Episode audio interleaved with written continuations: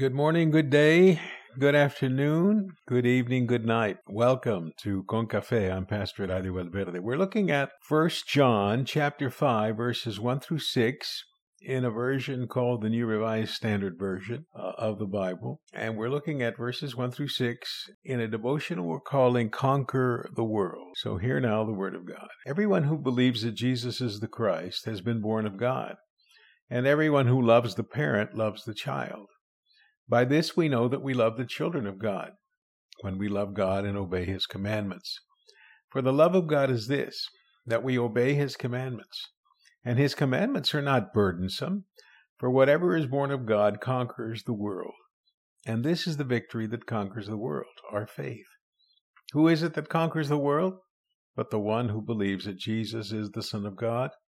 This is the one who came by water and blood, Jesus Christ not with the water only, but with the water and the blood.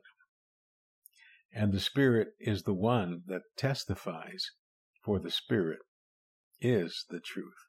Dear friends, this is the word of God for the people of God. We say, Thanks be to God. Well, dear listener, welcome. I'm here for you, and I'm thankful that you joined us to hear God's word and to spend time in prayer. And I pray that whatever you are facing in this world, in this life, you would realize you would go further and higher if you what would but give a little more love to the situation, to the people that maybe you're at odds with or in disagreement with. Because that's been one of the central themes in these recent lectionary texts that we've been looking at. And this conquering the world is based on love and based on faith. And so I pray this would be a tremendous Tuesday. And uh, if you're reading it, it reads like this A tremendous Tuesday could be yours if you first put it in God's hands, Con Cafe family. And may that bring the blessings to you, dear listener. A solid day is one grounded in prayer, so pray for one another. Make time to pray for yourselves. Also, I got word today that we should add to our prayer list the name of Ms. Leslie Slater Hill, who is the aunt of Ms. Wendy Allen uh, of Gonzales First United Methodist Church. Ms. Hill underwent a long procedure and has been having a little difficulty coming off the ventilator.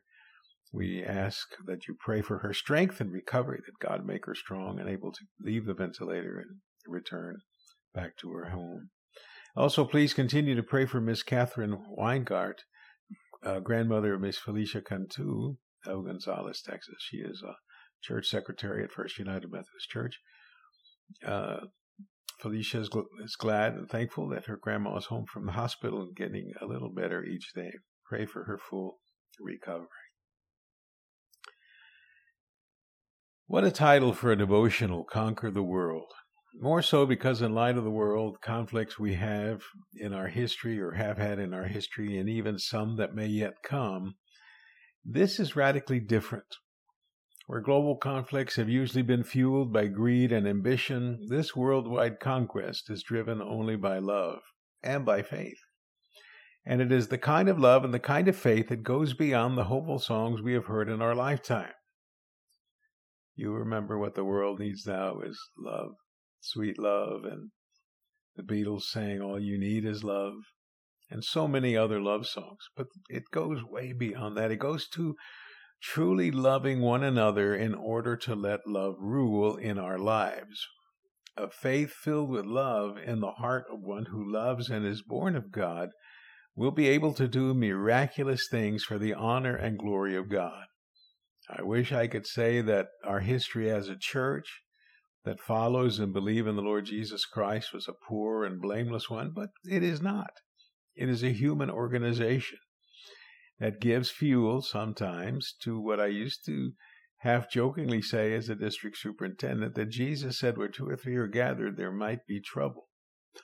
of course, Jesus did not say such a thing. His was pure. Where two or three are gathered in my name, there will I be also. And indeed, gathering in the name of Jesus is, and should be an invitation for his presence in a mighty way to help us overcome whatever difficulties, whatever trouble may be brewing in our hearts or spirits And let us truly be about the spirits of growing closer to God and growing closer to each other, and ultimately to guide and lift us above the limited realm of our humanness.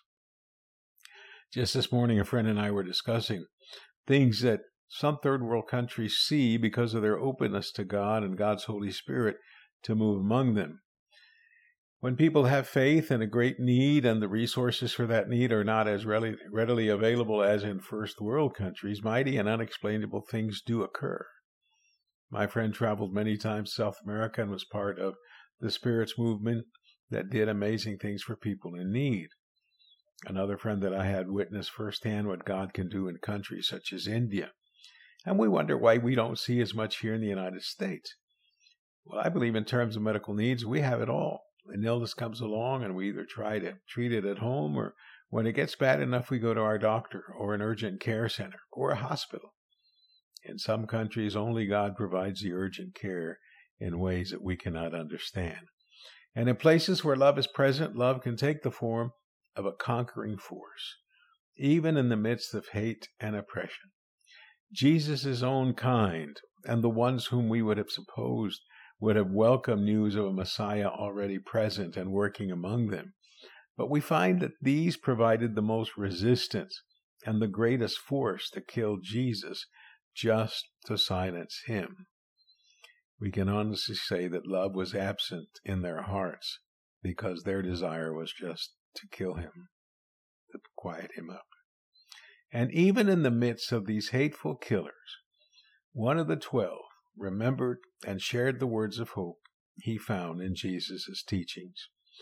From the locked and closed doors of the upper room to the streets of Jerusalem, then to the ends of the world, men and women, followers of Christ Jesus, gave their lives to show the power of God's love and what is possible when we surrender to that love and utilize that love to overcome hatred, ignorance, bigotry, and so many other things more.